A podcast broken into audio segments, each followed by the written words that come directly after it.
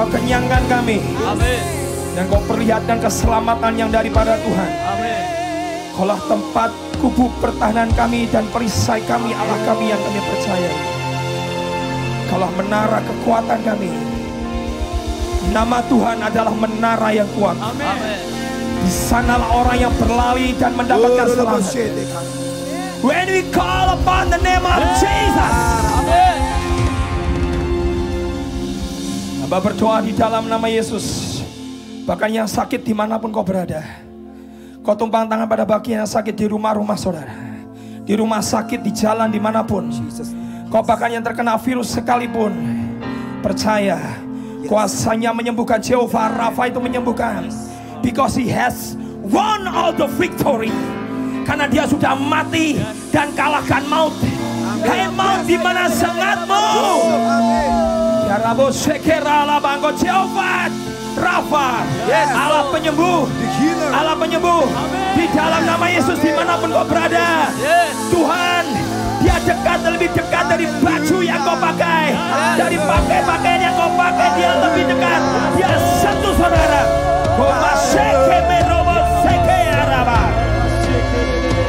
Oh raba raba raba raba raba seke naralaba takaralaba raba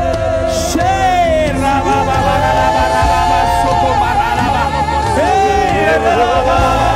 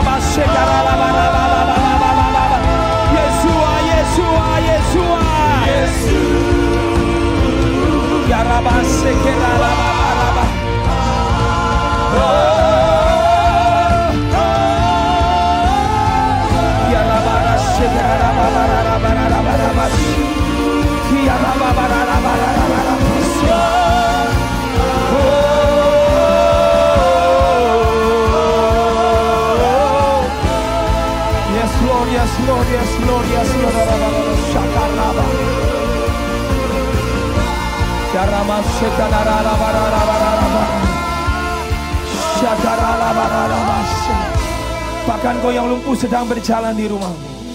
Di dalam nama Yesus.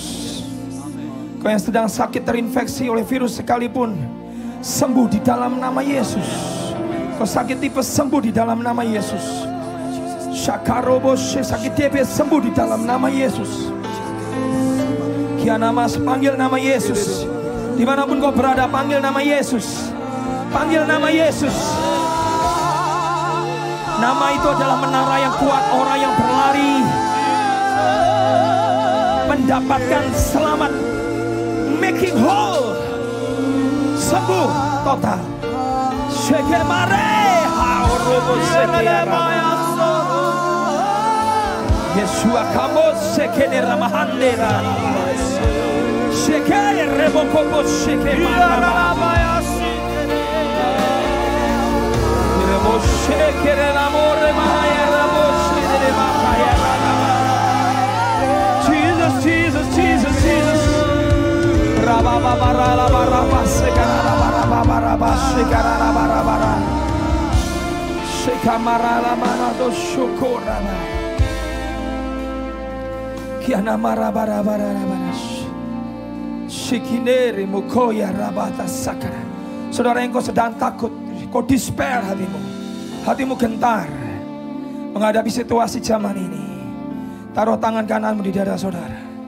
Tuhan kau pegang kendalikan hati kami.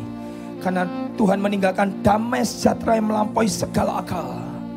Akan menjaga hati dan pikiranmu. Tuhan sebelum naik ke surga berkata, aku tinggalkan damai yang dunia tidak bisa beri. Yaitu damai yang melampaui segala akal. Dan itu tinggal di dalam hatimu. Jagai hati kami Tuhan. Damai itu tinggal dalam hidup kami. Dan itu tidak pernah Tuhan kau ambil dalam hidup kami. Dan damai itu akan membuat kami kuat berdiri di hari yang jahat. The evil day. Hari-hari ini jahat.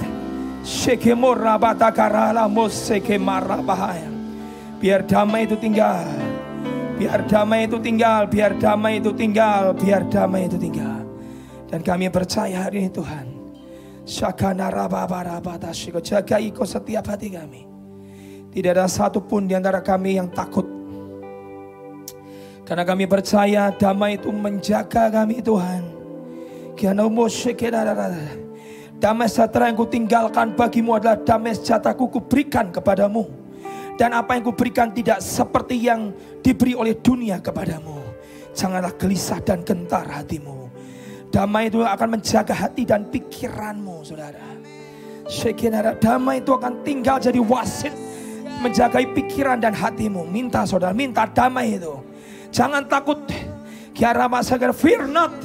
365 kali Tuhan katakan, do not be afraid. Jangan takut. Setiap hari dia berkata, fear not. Jangan takut. Karena damaiku kutinggalkan kepadamu. Kiarabo sheke marama sakayara laba. Kinarumo sheke nera laba takayara. Dan hari ini kami berdoa Tuhan. Mari kau bicara dari kebenaran firman-Mu. Dan kami percaya sampaikan kau bicara kami hanya butuh sepatah kata dari mulut Tuhan. Mulut hambamu tidak bisa ber, tidak bisa mengubah apa pun. Tapi mulut Tuhan, perkataan firman yang keluar dari mulut Allah itu yang mengubah segalanya. Karena di luar engkau kami nothing, di luar engkau kami tidak dapat berbuat apa-apa. Di luar engkau kami jatuh. Di luar engkau we are drifting, kami tenggelam. Di luar engkau kami tersesat Tuhan. Tapi Tuhan kami percaya hanya di dalam Yesus kami tinggal aman dan tenang. Terima kasih. Terima kasih Tuhan, terima kasih. Terima kasih Tuhan. Mari angkat tangan katakan di luar Tuhan kuku tak mampu. Katakan sama-sama. Di luar Tuhanku tak mampu. Di luar Tuhanku jatuh. Di luar Tuhanku jatuh. Di luarku ter- Tuhanku tersesat. Di luar Tuhanku tersesat. Seperti kapal tanpa layar seperti kapal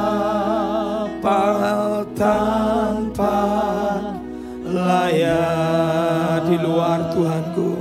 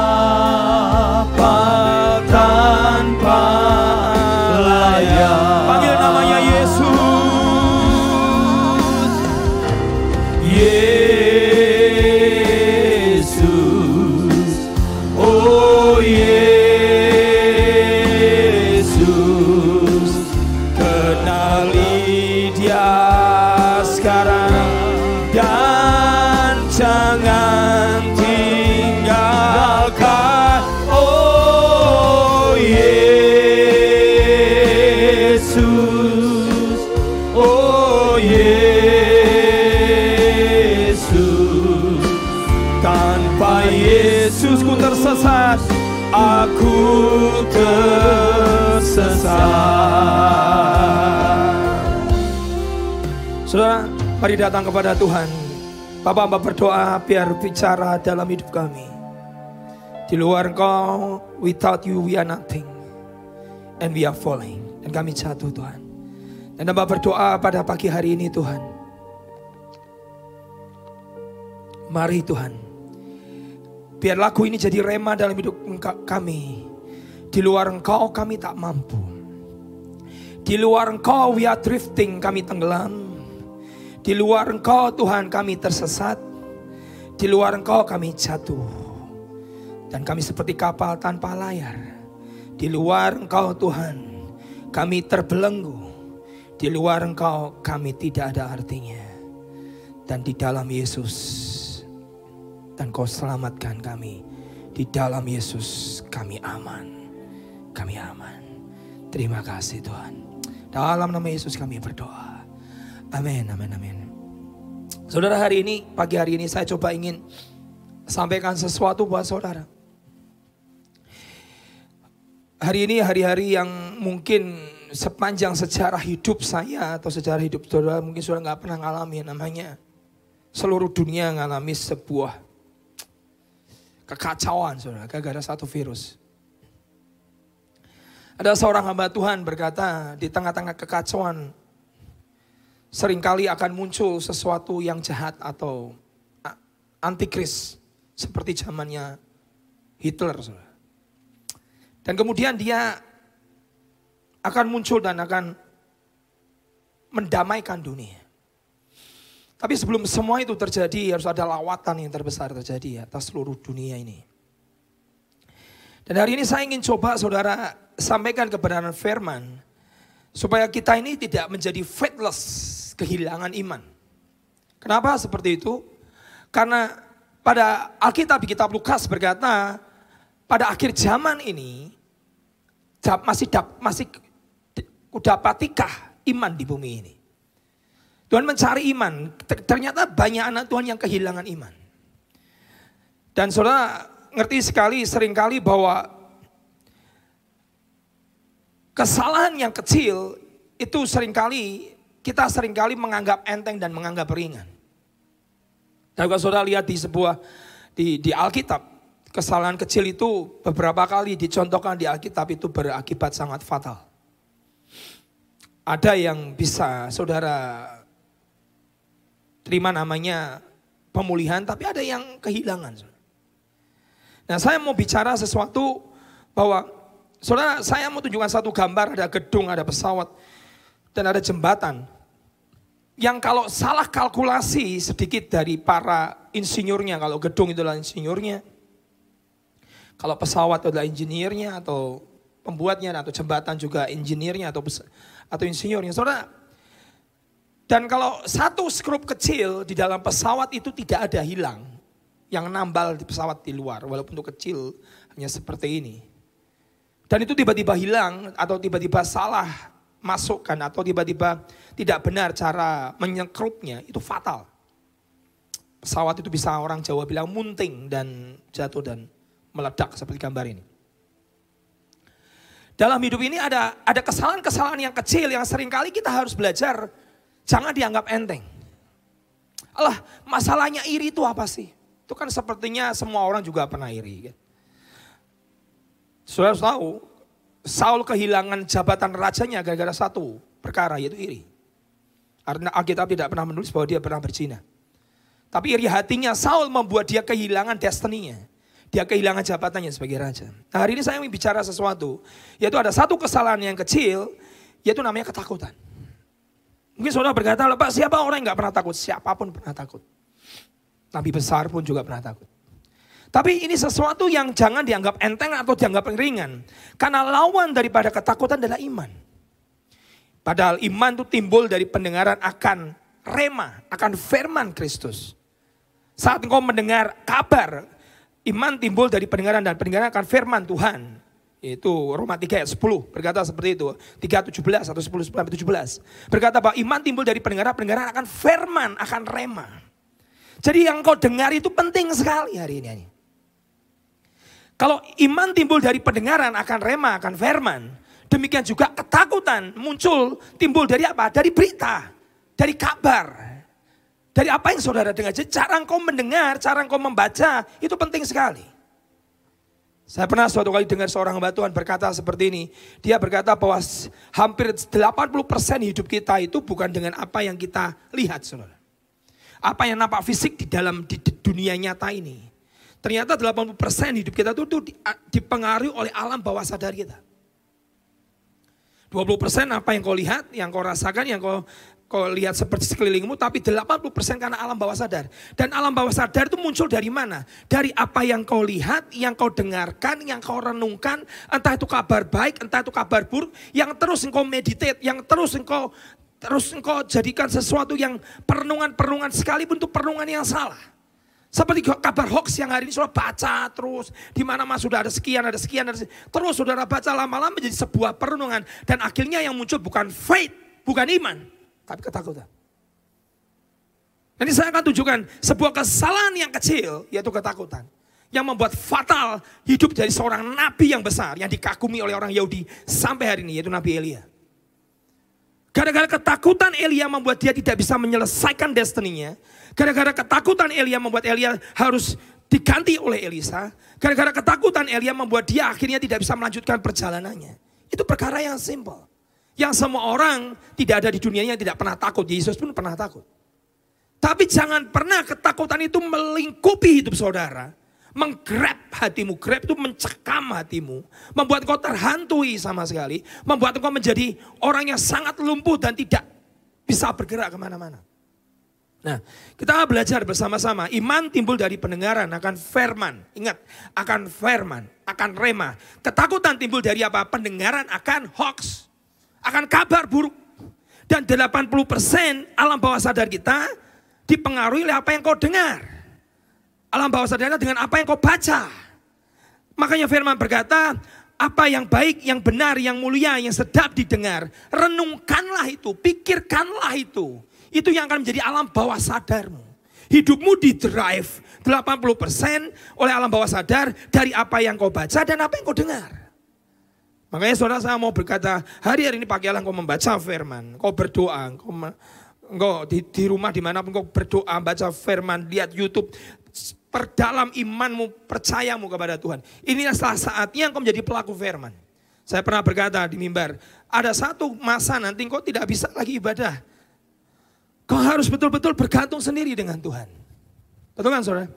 Walaupun ini cuma temporary, saudara saya beritahu. Tapi hari ini saudara akan mengetahui siapa dirimu, jati dirimu. Sesungguhnya seperti apa. Nah, sekarang kita lihat bersama. Satu Raja-Raja pasal 19 ayat 2 sampai 4. Saya mau bicara tentang namanya roh ketakutan yang meng, menghinggapi atau yang menyerang seorang nabi besar bernama Elia. Saudara bayangkan seorang nabi besar yang Alkitab berkata yang, yang bisa menyembeli 450 nabi Baal, tiba-tiba hari itu bisa lari ketakutan dan dia mau dan bukan cuma lari ketakutan, dia lari ketakutan dan dia minta mati. Kalau saya baca kita, Tuhan biarkan aku mati saja. Aku tidak lebih baik daripada nenek moyangku. Sekarang saya lihat di satu Raja-Raja 19 ayat 2 sampai 4. Maka Isabel menyuruh seorang suruhan mengatakan kepada Elia, Isabel. Isabel tidak muncul front face to face dengan Elia. Tapi dia nyuruh orang. Tadi dia kabar. Berita. Sebuah surat. WA. hari ini WA Instagram. Atau apa pun, Facebook. Makanya saudara tutuplah dengan semua berita-berita yang menakutkan. Hari itu dia dia kirim berita kepada Elia. Isabel menyuruh seorang, beginilah kiranya para Allah menghukum aku Bahkan lebih lagi daripada itu jika besok Isabel berkata pada Elia, kira-kira pada waktu seperti ini aku tidak akan membuat nyawamu sama seperti nyawa salah seorang dari mereka itu. Dan Alkitab berkata dengan sangat mengerikan sekali, maka takutlah Elia lalu bangkit dan pergi dan menyelamatkan nyawanya. Ini nabi yang bukan nganggur. Ini nabi bukan di dalam rumah sedang berdoa, bukan. Ini nabi sedang perang. Ini nabi habis mengalahkan 450 nabi Baal, habis KKR besar. Dalam satu hari satu bangsa diselamatkan. Dia tantang 450 nabi Baal berkata, kalau memang dia Tuhan hari ini tentukan Israel, tunjukkan dirimu. Ke hari ini aku tantang engkau 450 nabi Baal. Siapa yang bisa mendatangkan api dari langit, dialah Tuhan. Dan seluruh bangsa Israel berkata, betul. Semua bersorak. Saya nggak tahu jumlahnya berapa. Dan hari itu 450 Nabi Baal mulai mulai berdoa dan mereka berjingkat-jingkat terus dari pagi sampai petang sampai malam dan tidak terjadi api tidak turun dari langit menyambar korban persembahan mereka. Elia dengan dengan tenang dan cool berkata, "Oh, Tuhanmu lagi tertidur. Lagi ke WC Tuhanmu, lagi terlelap, Tuhanmu lagi belanja ke mall, Tuhanmu lagi lagi ngafe, Tuhanmu lagi ya lupa dia dia ledek Nabi Baal. Dia ledek, ya, Nabi ini meledek, Elia meledek. Setelah mereka diledek oleh Elia, dia ambil pedang, dia toreh-toreh tubuhnya supaya Baal itu menjawab api dari langit, menyambar korban persembahannya. Dan tidak datang. Dan setelah itu Elia bangkit dan beri sudah selesai dari pagi sampai petang cukup gantian bagian saya. Dia ambil air, 12 buyung air ditumpahkan di korban bakaran di mesbah. Sebagai korban persembahan yang terbaik. Tapi sekaligus dia mau berkata tidak ada api, tidak ada gas, tidak ada LPG, tidak ada kayu, tidak ada arang, tidak ada apa pun yang bisa menstimulan api itu bisa keluar. Dia curahkan air sampai meluber keluar dari mesbahnya itu. Dan tiba-tiba dia naikkan doanya. Dia bicara kepada Tuhan semesta alam. Hai Tuhan, tunjukkan dirimu Allah Jehovah. Bahwa Tuhan hidup. Disambar persembahan Elia. Dan api turun dari langit. Dan satu bangsa berlutut dan bertobat. Dan hari itu mengaku kembali kepada Tuhan. Pada Allah Jehovah. Elia habis berperang dan menang. Elia habis habis mengalahkan dengan sebuah KKR yang luar biasa. Satu hari satu bangsa bertobat. Satu negeri bertobat gara-gara KKR-nya Elia. Tapi tiba-tiba seorang nabi yang hebat luar biasa bahkan berkata, itu 450 nabi yang menajiskan bait Allah. Yang ada korban persembahan di seluruh Israel gara-gara nabi Baal itu. Dia bawa korban manusia, korban bayi, darah nabi-nabi yang lain dibunuh. Jadikan korban curahan oleh nabi Baal itu tangkap, 450 itu ditangkap. Dan kemudian Alkitab berkata 450 itu dibawa ke sungai Kison. Dan Elia menyembelih satu persatu sampai habis. Saudara pergi ke Israel hari ini ada patung Elia sedang menyembelih itu namanya Nabi Baal. Dan setelah dia menyembelih Nabi Baal, apa yang terjadi? Saudara ini bukan orang yang sedang dalam keadaan kalah.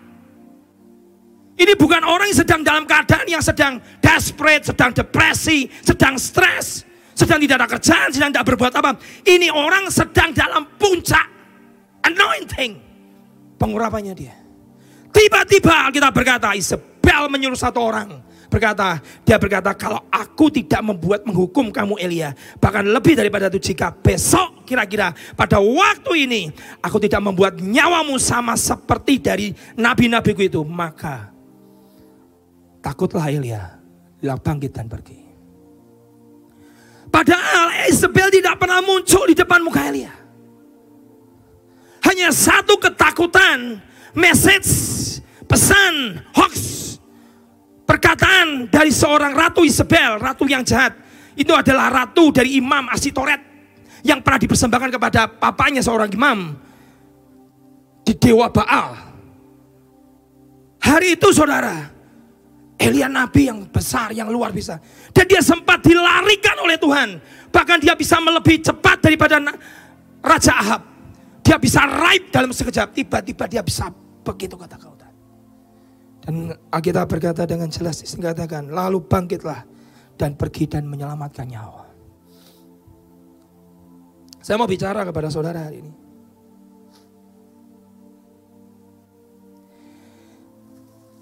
Tidak ada yang kebal dari namanya ketakutan. Siapa pun bisa. Tapi pertanyaannya adalah, iman timbul dari pendengaran. Pendengaran akan apa? Firman. Akan kebenaran yang manis yang sedap didengar, pikirkanlah semuanya itu. Tapi ketakutan timbul dari apa? Dari pendengaran. Pendengaran apa? Akan hoax. Akan kabar buruk. Akan kabar celaka. Akan kabar mengerikan. Dan membuat saudara jadi takut. Nabi itu lari dan pergi dan menyelamatkan nyawanya. Dan hari itu tiba-tiba Elia dia mau minta mati. Dia mau naik ke atas gunung dan berkata, Tuhan bertanya, "Di- apa kerjaanmu di sini Elia? Elia jawab, aku bekerja segiat-giatnya untuk Allah, Allah Jehovah. Dia bukan nganggur loh saudara. Segiat-giatnya aku bekerja untuk Allah Jehovah. Nabimu semua dibunuh oleh Isabel. Hanya aku seorang diri yang hidup. Dia ngomong sama Tuhan sambil marah. Tapi dia sangat depressed. Dia sangat down. Dia sangat di bawah. Dia sangat tidak tidak berdaya. Loh, saudara, 450 disembelih. Tiba-tiba bisa takut dengan satu wanita. Hari ini pelajaran buat kita semua. Dan hari itu Tuhan bertanya kepada Elia, apa pekerjaanmu Elia? Dan dia berkata, Tuhan, bawa aku pulang, dah mati sajalah aku. Dan dia berkata, aku tidak lebih baik daripada nenek moyangku. Saudara, bayangkan, habis KKR, minta mati. Gara-gara satu ketakutan yang mungkin Elia menganggap remeh dan itu bukan bukan Isabel yang muncul, hanya utusan WA, Instagram atau Facebook sedang bicara ke dia. Tiba-tiba dia begitu ketakutan. Saya pernah mengalami peristiwa seperti ini saudara. Makanya saya bilang tidak ada yang kebal namanya ketakutan. Satu kali ada sekelompok orang yang tiba-tiba ingin mencari saya. Dan hari-hari itu menurut saya adalah hari yang paling mengerikan dalam hidup saya. Saya pertama anggap enteng, saya hanya dengar kabar dari teman, saya berkata, "Hmm, biasa. Lama-lama saya dengar terus, merusak hati saya. Sudah bayangkan, saya dari orang yang orang kalau lihat saya tuh semua pada takut, nggak tahu nggak tahu takutnya kenapa lihat saya ini baiknya luar biasa, gantengnya kayak gini. Orang yang begitu katanya garang begini, tiba-tiba bisa saya, sudah tahu, saya bisa duduk di kantor saya, di kantor yang lama. Setiap saya siang, saya tuh buka jendela. Saya buka. Saya takut kalau rombongan orang itu datang. Saya buka. Ada ada truk lewat, saya buka. Ada orang datang ke satpam mau masuk, padahal cuma sendiri, saya buka. Hati saya bisa. Tiba-tiba hati saya bisa sangat ketakutan. Saya bisa digrab dengan namanya sebuah ketakutan. Yang sejujurnya nggak jelas. Ketakutan itu. Hari ini pemerintah mengajukan saudara di rumah mari, di rumah baca firman. Jangan dengarkan, jangan baca hoax. Baca firman, dengarkan firman, baca. Tolong saudaramu yang yang kelaparan, yang tidak bisa makan. Dan hari itu saya berkata, ini nggak beres hati saya. Kenapa saya bisa jadi sangat begitu ketakutan? Soalnya dulu di, di, di kantor kami itu gede banget saudara. Bisa, saudara itu bisa ngantor dari ujung sampai ke ujung. Itu tanahnya berapa hektar? Waktu itu sekitar berapa hektar lah, dua atau tiga kantor itu sekolah dari SD, dari TK, SD, kemudian gedung gereja, kemudian gedung SMP, SMA tuh dari ujung ke ujung. Karena saya takut, saya itu pura-pura karena saya kan pendeta. Masa pendeta kata kelihatan ketakutan kan lucu tuh saudara. Saya pura-pura, saya tidak mau ngantor lagi di tempat saya ngantor di yayasan, saya nggak mau ngantor lagi di situ. Karena saya setiap kali pagi, dari pagi, siang, sore itu hanya kerjanya buka jendela. Takut tahu tiba-tiba orang itu datang. Tiba-tiba orang itu datang. Padahal saya nggak utang, padahal saya nggak utang nggak bayar, padahal saya itu juga tidak berbuat nabrak orang lari juga tidak. Saya juga tidak membunuh orang, tapi ketakutan itu bisa menimpa, mengat- meng- meng- menghantui saya. Gara-gara sebuah perkataan yang berkata ada orang gerombolan sedang cari kamu. Padahal tidak jelas, tidak ada. Saya bisa pindah dari kantor yang satu, saya pindah ke kantor yang ujung. Kalau ditanya teman-teman, "Loh, Pak, kok hari ini Bapak ngantornya di sini? Iya, nggak apa-apa. Saya di sana bosan, sebetulnya saya takut. Saya takut. Saya gemetar. Sampai setiap malam saya mau buka sama saudara. Saya tuh mimpi buruk. Tengah malam jam 12 tiba-tiba saya terbangun dengan keringat sebesar jagung itu menetes saya. Saya bisa megap-megap. Saya bisa ketakutan sekali. Dan sehari itu saya berkata, Tuhan, ini gak beres ini. Something wrong with my heart. Hati saya gak benar ini. Kabar itu mengancam hati saya. Kabar itu merusak hati saya. Saya berlutut. Dan tiba-tiba saya menangis di dalam kaki Tuhan. Jam 12 malam itu. Setelah berha- berhari-hari, berminggu-minggu. Sampai hampir satu dua bulan. Itu saya hidup dalam ketakutan. Saya akhirnya berlutut. Saya sih dengar di atas rumah saya ada suara ledakan. Ada orang santet dan segala macam. Padahal santet aja nggak bisa nyentuh rumah saya. Tuhan masih melindungi saya. Tuhan malaikat masih berpagar di sekeliling rumah saya. Saya dengar, dar, saya dengar itu. Itu pun masih saya takut. Saya berlutut tengah malam itu setelah satu dua bulan kemudian. Dan di kaki lutut saya, saya berlutut di kaki Tuhan. Saya nangis, saya berkata, Tuhan, ampuni aku ini. Aku faithless. Aku gak punya iman. Aku bisa sangat takut seperti Elia yang berkata lebih baik aku mati saja. Aku nggak ada lebih baik dari orang. Aku tidak lebih baik daripada nenek moyang. Saudara tahu kenapa kok Elia minta mati? Saya baca sejarah tentang ini saudara. Saudara tahu Nabi Baal itu jumlahnya tuh ternyata bukan 450. Kalau saudara baca Alkitab dengan detail, jumlahnya itu 850. 450 Nabi Baal, 400 itu adalah nabinya Asitoret. 400 itu masih hidup. Dan hari itu dia berkata kepada Tuhan, Tuhan kok sisakan hanya aku seorang diri nabi yang hidup. Yang lainnya nabi itu. Itu Isabel kejamnya luar biasa. Itu semua nabi disembelih semua sama Isabel. Dibunuh untuk sebagai apa? Persembahan di altar Baal. Sebagai korban persembahan. Dan di tempat Baal itu tempat-tempat tempat di kuil itu tempat perjinahan terjadi, korban anak diletakkan, darah anak nabi-nabi itu juga ditaruh di situ. Dan itu menurut saya membuat Elia gara-gara ancaman satu wanita, tiba-tiba dia gemetar. Dia sangat gemetar. Padahal dia dengan gagah, dia sembelih 450 Nabi Baal. Tinggal 400 Asitoret, Nabi Asitoret. Kenapa hari dia takut? Saudara, ketakutan itu adalah pilihanmu. Apa yang kau renungkan? Iman timbul dari apa? Pendengaran. Dan pendengaran akan apa? Jelas Alkitab. Firman Kristus. Iman. Jadi kalau bukan firman Kristus, tidak mungkin memunculkan iman. Itu nggak mungkin. Kalau engkau dengar, iman timbul dari pendengaran. Pendengaran akan firman Kristus. Musuh iman adalah ketakutan. Ada seorang hamba Tuhan berkata, musuh seorang nabi yang dari Nigeria yang nubuat berkata, musuh dari Roh Kudus itu adalah ketakutan. Jadi kalau engkau hidup dalam lingkupan ketakutan dalam dirimu, saudara jadi faithless. Saudara jadi tidak percaya bahwa Tuhan itu ada. Bahwa Tuhan itu pegang kendali. Bahwa Tuhan itu lebih dekat dari baju yang kau pakai. Dan hari itu saya berlutut di kaki saya. Saya minta ampun. Dan saya berkata, Tuhan aku seperti Petrus yang menyangkal engkau tiga kali. Walaupun aku tidak menyangkal seperti Petrus di depan orang-orang. Tapi hari ini secara hatiku aku ini menyangkal. Aku tidak percaya bahwa engkau itu ada dan pegang kendali dan pegang kontrol hidupku. Saya belum saya nangis hampir satu jam dua jam. Dan saya bertobat. Sejak hari itu iman itu menguasai di hati. Sejak hari itu saya masih ingat.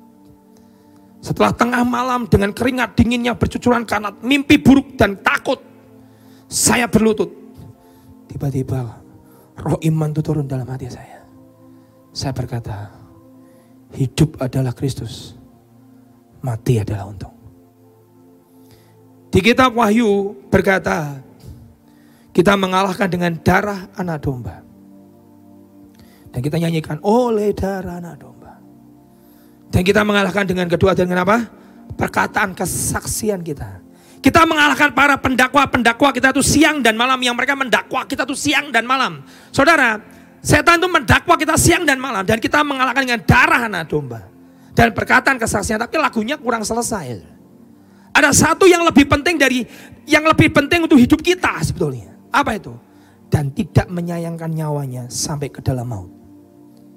Saat engkau tidak takut mati.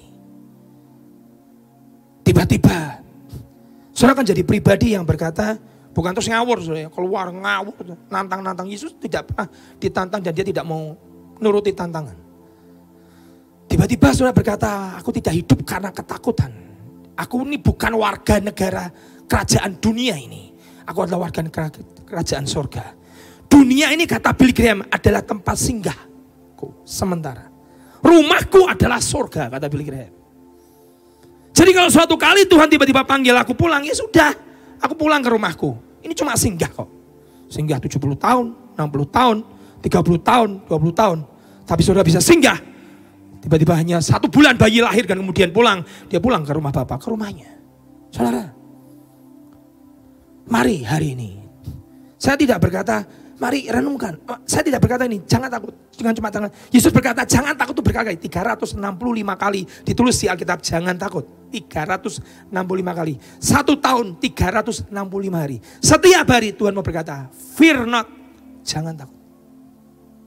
Dan satu kata berkata, because I'm with you. Karena aku menyertai engkau. Amin. Saya berdoa saudara tangkap firman ini. Dan di Yesaya 41 ayat 10 berkata, dikatakan, janganlah takut. Sebab aku menyertai engkau. Saudara, Yesaya 41 ayat 10 berkata, janganlah takut. Sebab aku menyertai engkau. Saudara, ini ayat jelas. Yesaya 41 ayat 10. Saudara lihat di sini, Yesaya 41 ayat 10 berkata, janganlah takut. Sebab aku menyertai engkau. Janganlah bimbang. Sebab aku ini Allahmu. Berkata, Aku akan meneguhkan, bahkan akan menolong engkau. Sudah bayangkan, sudah jangan takut, aku menyertai engkau. Jangan bimbang karena aku ini Tuhan. Aku akan menolong engkau. Dan aku akan memegang engkau dengan tangan kananku. Sudah bayangkan, tangan Tuhan memegang tangan kanan kita. Dia pegang tangan kita. Dan tang- aku akan memegang engkau dengan tangan kananku yang membawa kemenangan. Sudah jaminan bahwa kita akan hidup dalam sebuah kemenangan. Saya berdoa jemaat di mana pun kau berada hari ini. Mari hadapi dengan iman. Ingat baik-baik. Lawan iman adalah faithless tanpa iman atau ketakutan. Tapi mari berkata, Pak, Bapak nggak pernah takut. Tadi saya ceritakan, saya pernah takut. Tapi lawan im, ketakutan itu dengan iman. The just shall live by faith. Orang benar hidup karena iman. Saudara jangan remehkan ketakutan itu kesalahan yang kecil yang dalam hidup Elia. Tapi fatal. Dia kehilangan destiny. Dia tidak bisa menyelesaikan tugasnya harus diganti dengan Elisa. Oleh Hazael dan oleh Yehu.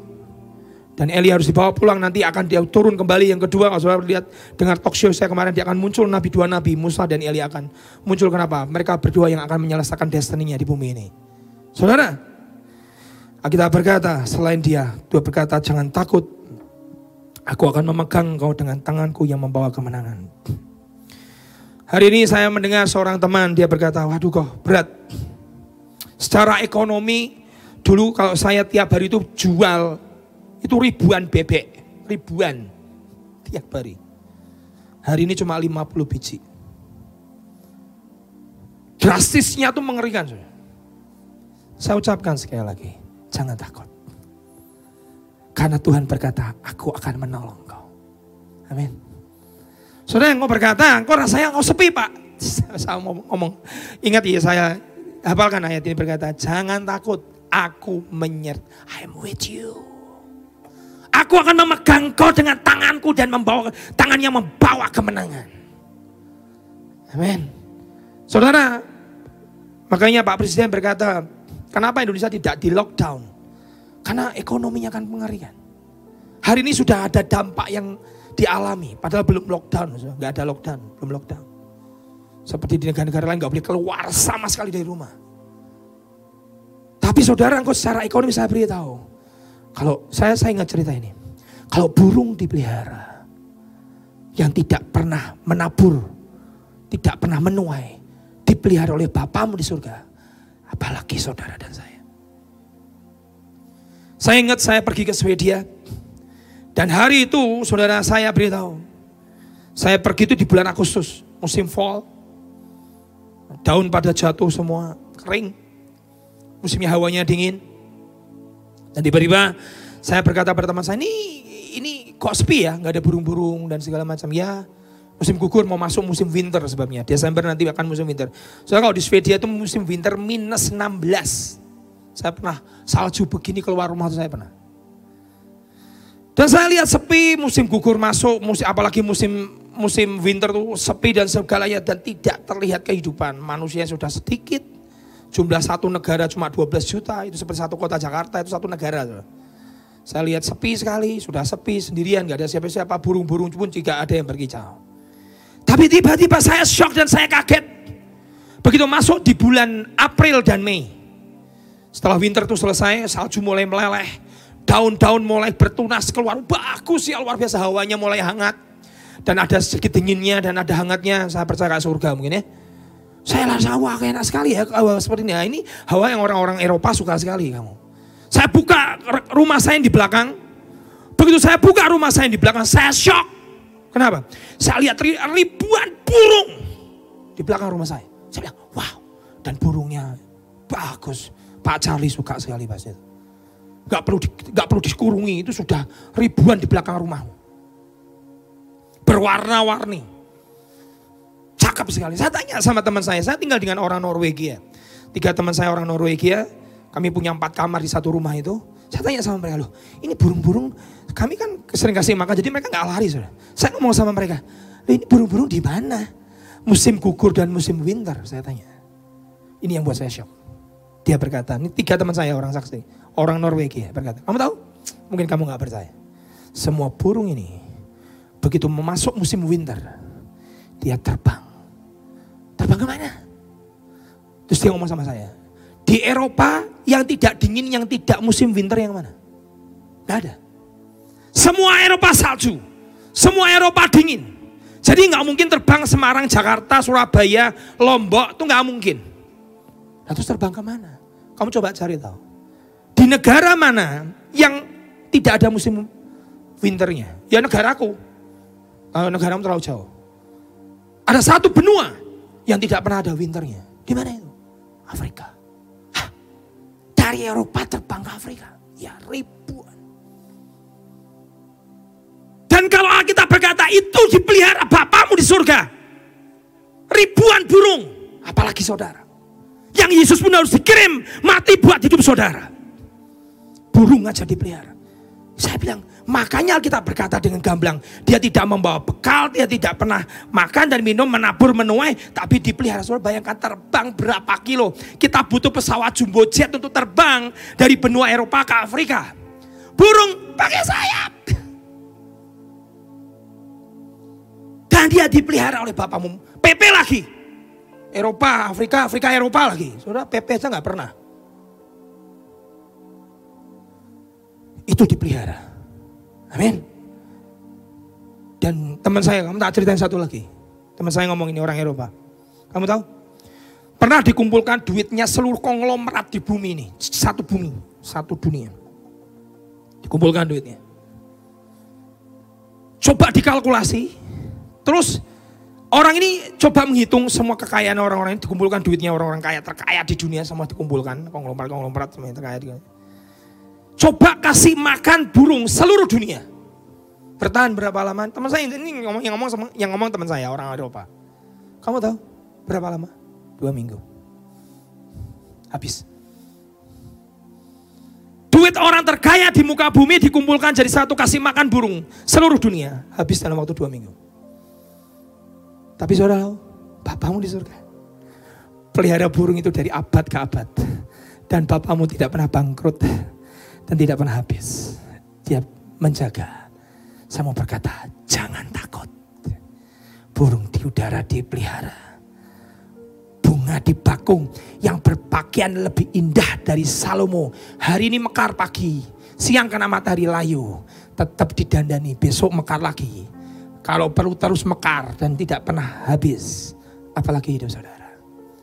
Amin. Saya berdoa saudara tangkap ini dalam hidup saudara. Satu ayat terakhir, satu ayat terakhir sebelum saya serahkan ke Pak Victor. Saudara, kita lihat bersama-sama di kitab Yohanes pasal yang ke-14 ayat 7. Ini ayat yang saya ucapkan tadi. Satu, uh, dua ayat lagi. Saya, saya masih punya dua ayat. Nanti sore khotbahnya apa Pak? Saya sore saya khotbah lain lagi supaya poin saya itu harusnya ada empat. Ini baru satu poin saudara. Ada empat. Yohanes 14 ayat 7. Damai sejahtera yang kutinggalkan bagimu. Damai sejahtera akan kuberikan kepadamu. Dan apa yang kuberikan tidak seperti yang diberikan oleh dunia kepadamu. Janganlah gelisah dan janganlah gentar hatimu. Saudara, saudara mau mau hatimu tenang. Satu, damai Tuhan memerintah di sini. Begitu damai itu masuk bek di hati, begitu saya berlutut, Tuhan, saya minta ampun. Saya bertobat atas semua ketakutan yang tidak jelas. Dan ternyata orang-orang itu juga tidak pernah mencari, orang-orang itu juga akhirnya nggak pernah, tidak pernah ada. Tiba-tiba damai itu dikirim ke masuk ke hati saya. Tiba-tiba tenang, peace. Yesus pernah berkata, my peace I give it unto you. The peace that the world cannot give. Uh, damai yang dunia nggak bisa kasih. Saudara, saudara? Dan damai itu memerintah di hati. Dan aku tinggalkan damai sejahtera yang tidak bisa diberikan oleh dunia itu.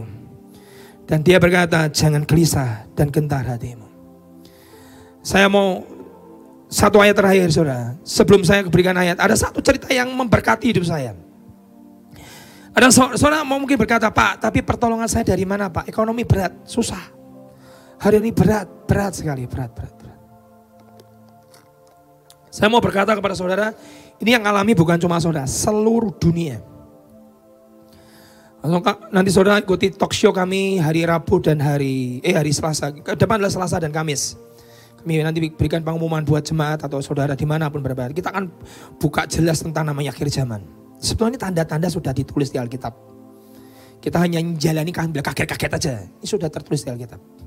Saudara, uh, ada seorang ibu tuh punya anak sakit asma.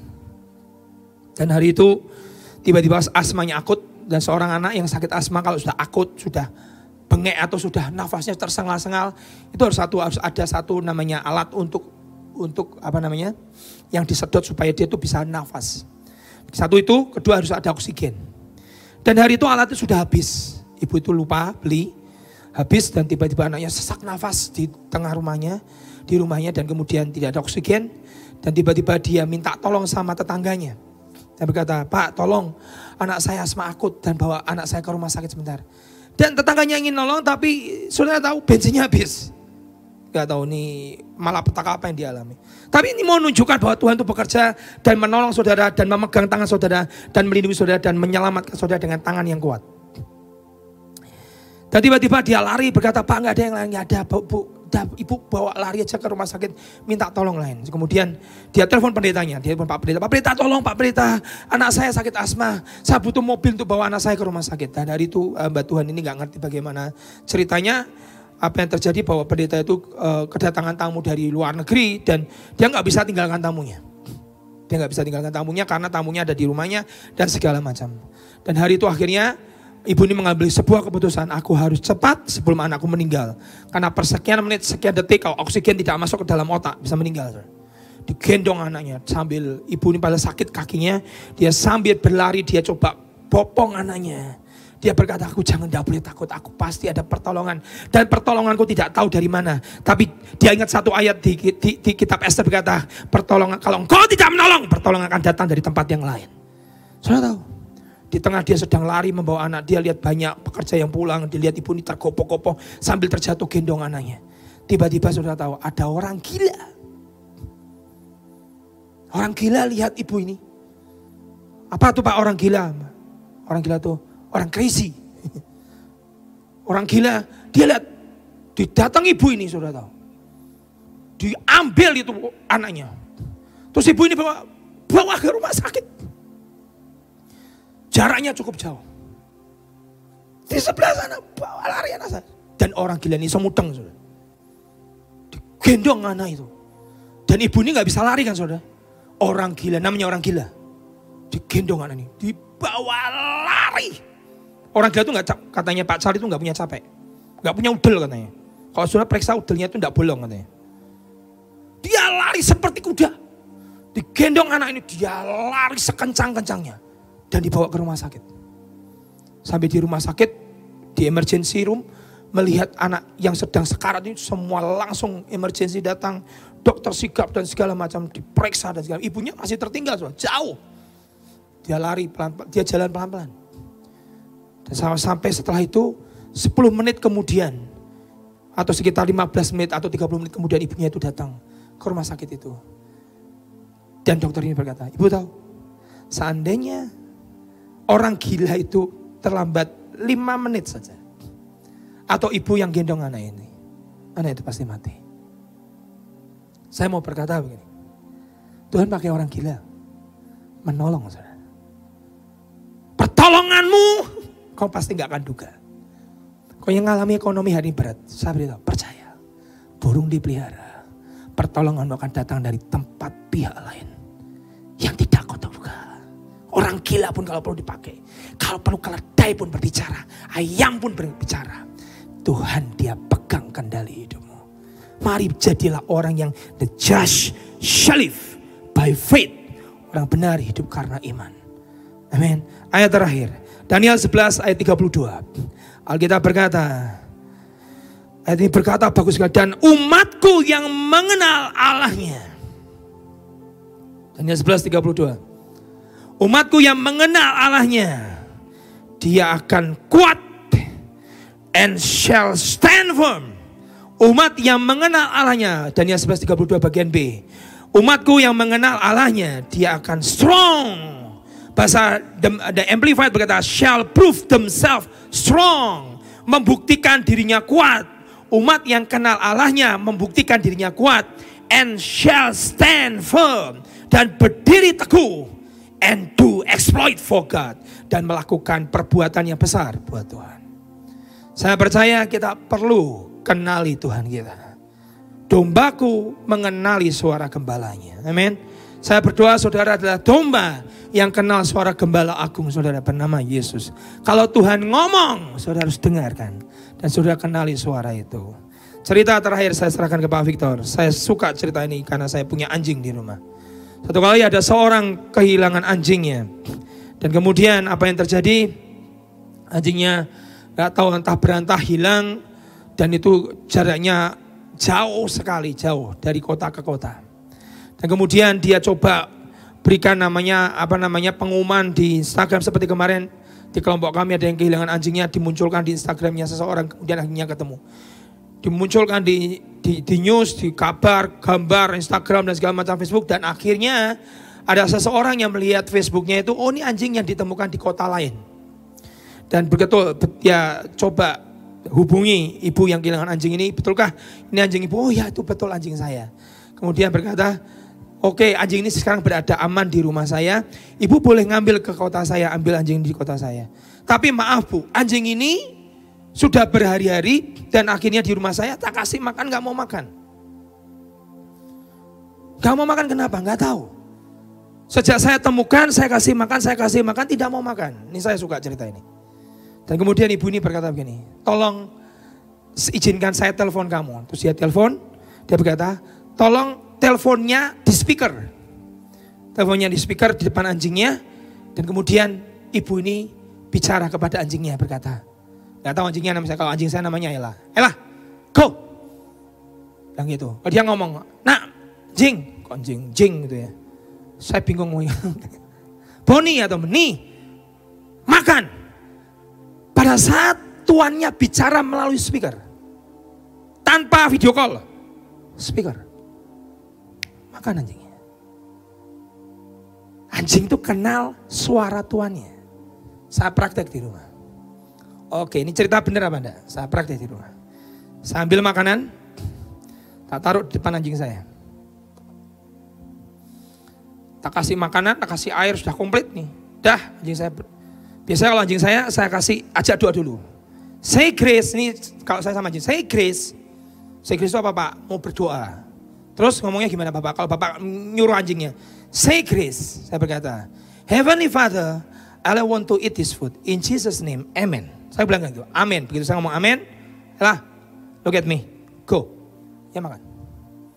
Saya cek anjing saya, oke saya ambil makanan. Ini kejadian kemarin sore, tak taruh di rumah saya. Saya di depan, anak saya di belakang. Eh, kami kursi berhadapan-hadapan, anjing saya di sebelah. Fis, kamu sekarang kasih perintah kepada si Ayla. Suruh makan. Bahasanya gimana, Bi? Say Chris. Heavenly Father, thank you for this food. Ayla want to eat this food. Ngomong yang sama. Dia ngomong, Heavenly Father, Ayla want to eat this food. In Jesus name. Amen. Amen. Terus gimana, Bi? Look at me. Yang itu. Look at me. Terus gimana, Bi? Go. Bilang, go. Nanti dia akan langsung makan.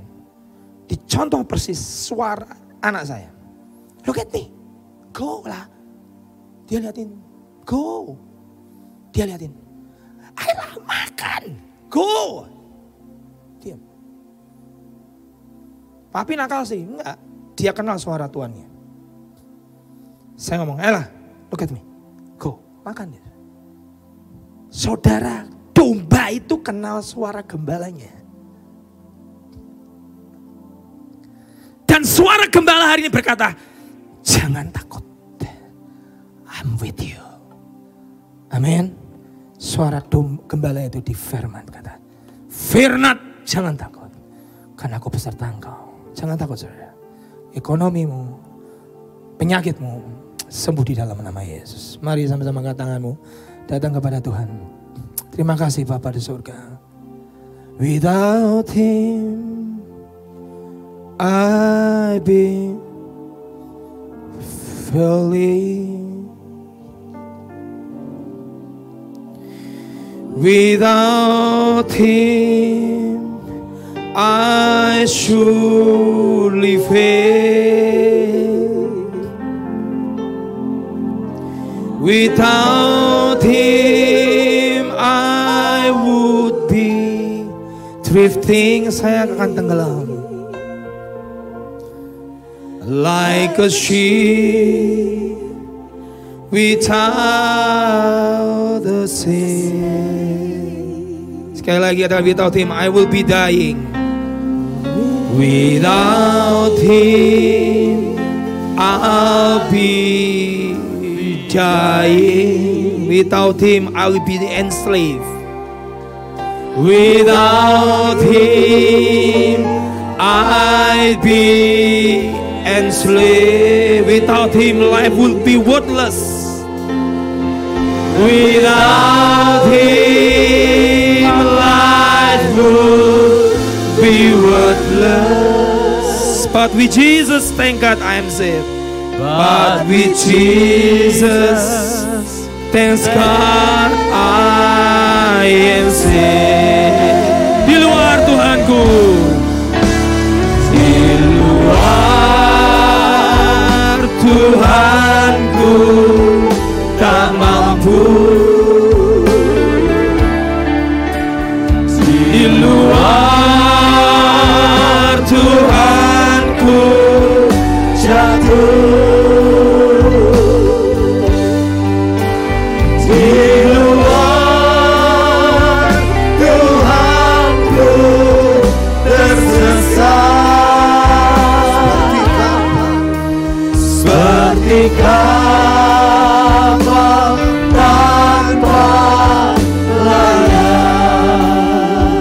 Biar hari ini Tuhan Kau yang menuntun setiap kami ke dalam jalan-jalan kebenaran-Mu Tuhan. Tidak ada orang yang tersesat hidupnya. Setiap kami diproteksi, dijaga Tuhan.